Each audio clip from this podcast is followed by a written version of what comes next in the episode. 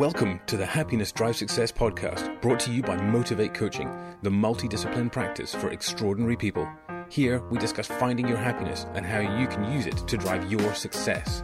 Please welcome your host, co founder, CEO, and master of discovering happiness, Stuart Isham Fairbairns. Good day, wonderful, beautiful human beings. How are we today, my lovely friends? It's a wonderful day here in Africa. I'm here with Harlow, currently climbing a hill. So if I'm a bit huffing and puffing, I do pick my times to record, don't I? And I start huffing and puffing up a hill. So bear with me as I take deep breaths in between the words. Um, Eckhart Tolle talking about the silence that rests between things. Here's me filling it all with huffing and puffing. um, oh, it's ever present, that wonderful stillness. Um, so, today I want to chat about. Okay, so you know, as I have reiterated in episode 6, talking about emotional happiness, and I have talked about in previous podcasts where thoughts inform emotions, which informs actions. Okay, so we're all well versed with this formula. If you're not, um, don't panic, don't worry, you can always go back and listen to the other podcasts another time. But it's kind of self explanatory. The thoughts that you think inform the actions that, sorry the emotions that you feel which informs the actions that you then perform. So it sounds simple but it's quite complex when it's put into action or it has many applications. Um, what i want to talk about today is going something that i personally identify as the step before thoughts. So what informs thoughts? Where are they coming from? So many things many ways many many different directions and areas but one thing that I think is incredibly important and allows us to, because in episode six I talk about taking control of your thoughts, but that's, you know, that sounds great in theory, doesn't it? But it might be quite complex and in practice, especially as we have between 40 and 60,000 thoughts a day. You know, crikey, so much of that is unconscious. It's very difficult to sort of get a grasp on it. So, how do we get a grasp on any percentage of those thoughts? Well, what I like to add at the front of this formula is words. So the words we speak inform our thoughts and so forth. So if we have lots of negative speak, now when it comes to words, we've got two different uh, categories, if you will. We have external, which is the words we speak, and we have internal, which is the words that we have in our minds, which, yes, you could call thoughts. So I realized that my my addition here is very closely linked to the formula itself, um, with the addition of kind of giving it some just perspective to make it a bit more digestible. So if we look at the words part, what words do you speak? I don't mean the language. I mean, although I'm sure whatever language you speak, it's beautiful, or languages for you by or beyond singular. Um, linguistics, ling, ling, linguists even. Sorry, I'm at the top of the hill now. You'll be glad to hear the huffing and puffing shall, whew, hopefully get less. Thanks for sticking with me. Obviously, language comes into it, but it's the words that we speak. So it's more along the lines of: Do we speak nicely to ourselves? Do we speak nicely to others? Are we positive about how we approach language, or do we tend to utilize negative language? Now, that doesn't mean using profanity or curse words, they are always good opportunities, by the way, for you to reflect on your own behavior. Because what I love to do with this formula is use it as a filter. And when I first heard this, thoughts um, inform emotions, which inform actions, it's like, wow, that's you know amazing.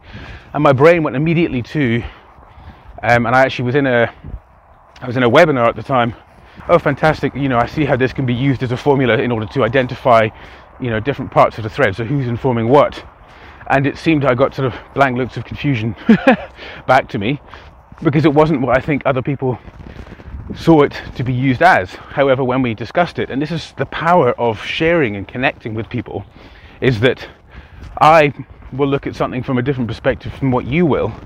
And if we bring the two perspectives together we make the thing we're looking at that much more powerful because oh i can now use it that way as well. That's incredible so, by using it as a filter, at any point, whether I'm feeling an emotion or I'm performing an action or I'm thinking a thought, what emotion is starting to rise up into me.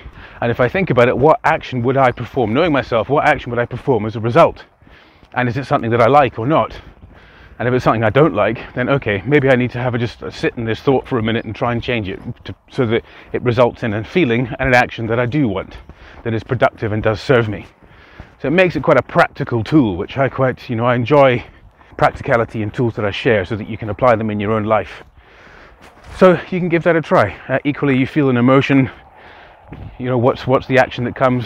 And if you don't like the emotion you're feeling, you can go backwards and think, what's the thought that informed it? For more on that, again, listen to episode six. When we're in the looking at now with words, how do we start with the informing of thoughts? Is what's the language you're speaking? Now it's very easy and tempting because there's so many sort of norms in society of the uh, this is a, an example to just give you a sort of automatic response. So, how are you? Oh, I'm fine. No, are you fine? Did you actually think about how you're doing? I mean, equally, we don't want to bombard people. Oh, actually, I'm terrible and blah blah. Because the reality is, when people actually ask how are you, they actually don't really want the answer. It's more of just a pleasantry. It's what we do in society to say hi to people. It's not, you know, like how are you? Oh, I'm awful and I've had a terrible day. uh, oh gosh, oh crikey, what have I brought on myself here? Quick, where's the therapist couch? But the reality is, if any of us answered that question honestly, it wouldn't just be, I'm fine, but it's because we understand that our problems are not, you know, not everyone wants to listen to all of our issues. And that's why it's important for us to have social groups and support groups. So again, I come back to with the sharing of perspectives we were talking about just now. Similarly, these groups can be really powerful to share when you're feeling low or down or just have support. And all of us need that. Every single one of us need that. I'm sure when I was talking just now about the how are you, I'm fine, every single one of you can get that. Whatever language you speak, we all have these pleasantries. So it's similarly in that commonality which we share, we also also share the need for connection, support, love and belonging. And these are so important. So if you don't have a support group of any kind, you don't have a have people that you meet up with and share, whether it be from it doesn't necessarily have to cover every aspect of your life, but somewhere where you can be open and honest about things. I personally have a weekly group that I meet together with. We are a effectively a support uh, around business and coaching. It's a it's a developmental personal development group, um, which we established ourselves, and it's all about you know, talking about how business is going, how life is going, sharing concepts that we've learnt in the last week. So, and here we are learning and teaching. There's, there's great ways for you to have that support, and it's really important. So, what what you can actually do is, if you do have a support group, is talk about the language you guys use. Now, it doesn't have to be necessarily inside the group as you're talking to each other, although that may well be very relevant. But further, it can be the language that you just you guys use on a daily basis. So it might be that you actually go into public situations and you're you use great language and externally you're you know very positive and upbeat and you know you find the the positive but then inside yourself you're very negative. That situation I've just mentioned is probably the minority because it's very hard to have two different languages going on. One very much informs the other. The one the big varying factor is that and I'm sure that every single one of you I'll be amazed if there's anyone out there that can't relate to this is that we are much harder on ourselves than we are others around us. So if you're talking to friends there's an element of respect there that we often show to others that we don't show ourselves. Here's an example for you. First one that came to my head. Bob is getting on the bus and is carrying two coffees and slips and one coffee falls and splashes all over the floor, you're going to jump up and help Bob, your friend, sort it all out. And then afterwards, when you sit down, you're not going to berate Bob for dropping your coffee on the ground. You're going to be like, it's fine, don't worry about it. It's, you know, scrambled, just a coffee, we'll get another one. However, in that same moment, Bob could very easily be thinking, oh, I'm so clumsy. What's wrong with me? Now my friend doesn't have a coffee and here I sit and or I'm going to give them my coffee because I spilt this one. Now I don't have a coffee and I know I get so grumpy and I'm terrible at my meetings when I haven't had my coffee and and and and and and let the beatings begin. I mean it's we all do it to ourselves. And that's such a crazy situation, but we all do it. It's so common. So catching yourself and listening to the language that you use on yourself and in the world is really important. I'm pretty sure we can all affiliate with Bob there and that feeling of beating himself up because of having spilt the coffee. But it was just a coffee. And if you put yourself in the mind of you in that story, where you were thinking, this is absolutely fine, it's just a coffee, when something like that happens, what's the difference between your psychology and Bob's psychology? What's the difference between your, your experience of that event and Bob's experience of that event? Nothing. The only thing is that Bob was, in his mind, the owner of that moment, the instigator of the issue, and you were the witness. But why would that mean that you're that you should be beaten up? What does it mean? I mean, it, we're, we're probably, and I'm just assuming here, depending on the individual, depending on Bob's current situation, Bob's blaming himself because he shouldn't have been so clumsy. He shouldn't have been so silly. He should have been able to get on the bus quite easily and carry both the coffees. But hold on a minute, you're human.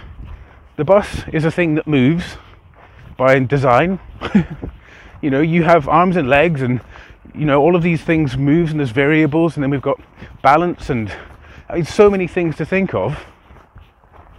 It's really not that big a deal. And yet, that could absolutely ruin Bob's day. Equally, your reaction of being, ah, it's absolutely fine, don't worry about it. Listen, it happened to me. It's just such an easy thing. You know, you could easily turn it around and Bob could have a great day and actually you could both laugh about it and change it around. But how often does that happen for us? I think the former situation is much more the more common, which is Bob will spend the day beating himself up. You won't even think about it. It doesn't matter, it's just happened. On you go. But what was the difference?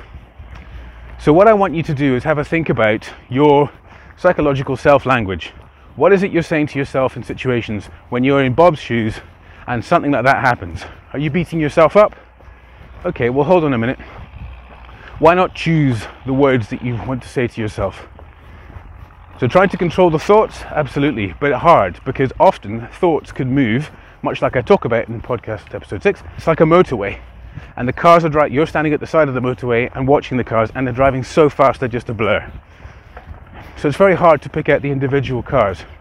So as I talk about in that podcast, it's about slowing it down so you can see the individual cars because the blurs between the cars is actually not real. It's actually just white noise, if you will. It's just it's just crazy static that's going on that just makes it look like it's completely blurred. But a good way that I use to be able to help that slowing down and sort of removal of the white noise or the static in between is by reprogramming the words.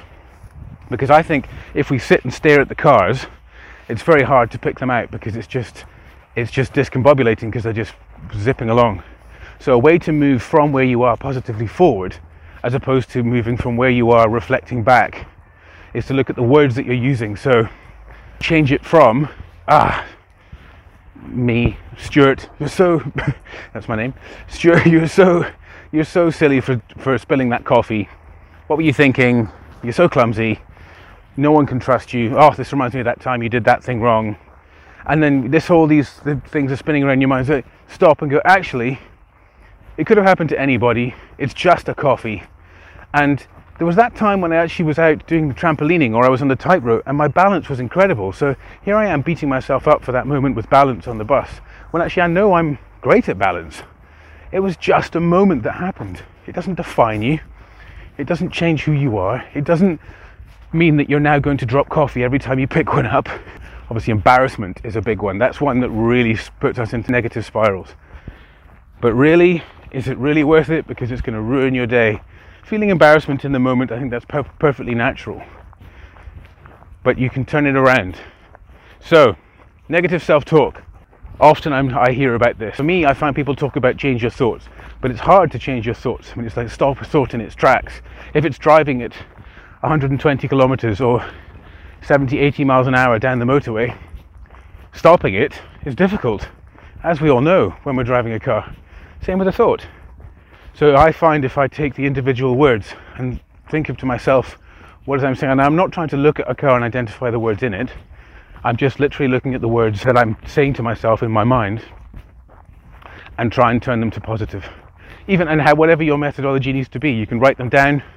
That can often, often be quite powerful because if you write down these things, what that does is it allows your mind to look at it from another perspective. Now, when you write it down, don't write it in some mean, facetious way. You're trying to write it down in such a way that you can look at it. So it's, um, you know, you can start off by saying, what, uh, what I'm saying to myself at the moment. You're so silly, you can't hold a coffee.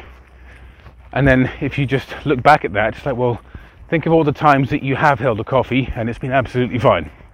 Right, you know, this is ridiculous. Of course, that's not real. That's not true. If I allow this thought to continue in my mind, it's going to turn into an emotion, which no doubt when you look at it, you're going to feel that emotion inside of yourself, which might be shame, it might be embarrassment. What action is going to come out of that? What do you think will be your action? It's most likely going to be something defensive, isn't it? Or negative. You might, depending on your personality, you might reach out, you might be aggressive. You know, and, and is that going to serve you? Is that going to help?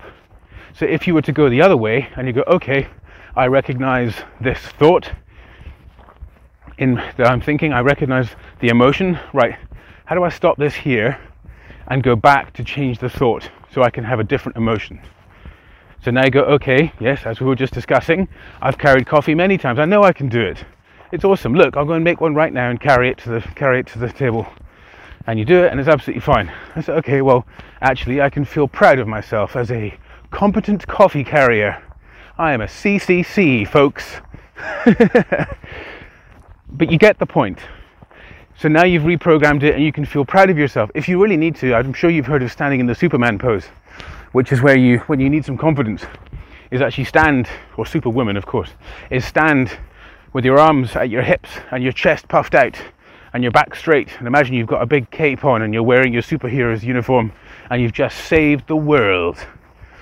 And that look up to the sky and feel strong. And studies have shown that by standing in that pose for a period of time actually does make us feel more confident. It rises our, our happiness levels. You can read about that in a great book called The Happiness Advantage by Shawn Achor. Really, really good book. So there you have it, ladies and gents. That's it for today.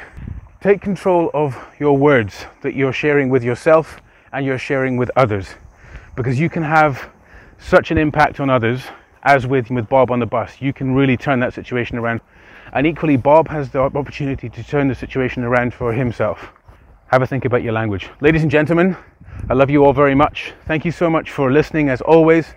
Please join the conversation on the Facebook page. It is facebook.com forward slash join your happy place.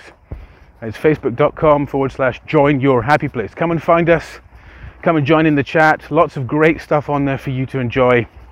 People sharing their stories, their experiences. Come and share yours. And it's all just about us becoming happier so that we can find more success in our lives. Remember, happiness is a place to come from, not a place to go to. Much like a goal, you've got to come from it. And again, if you want to learn more about that, please listen to the previous podcasts by all means get in touch with me. Come and join us on the Facebook page.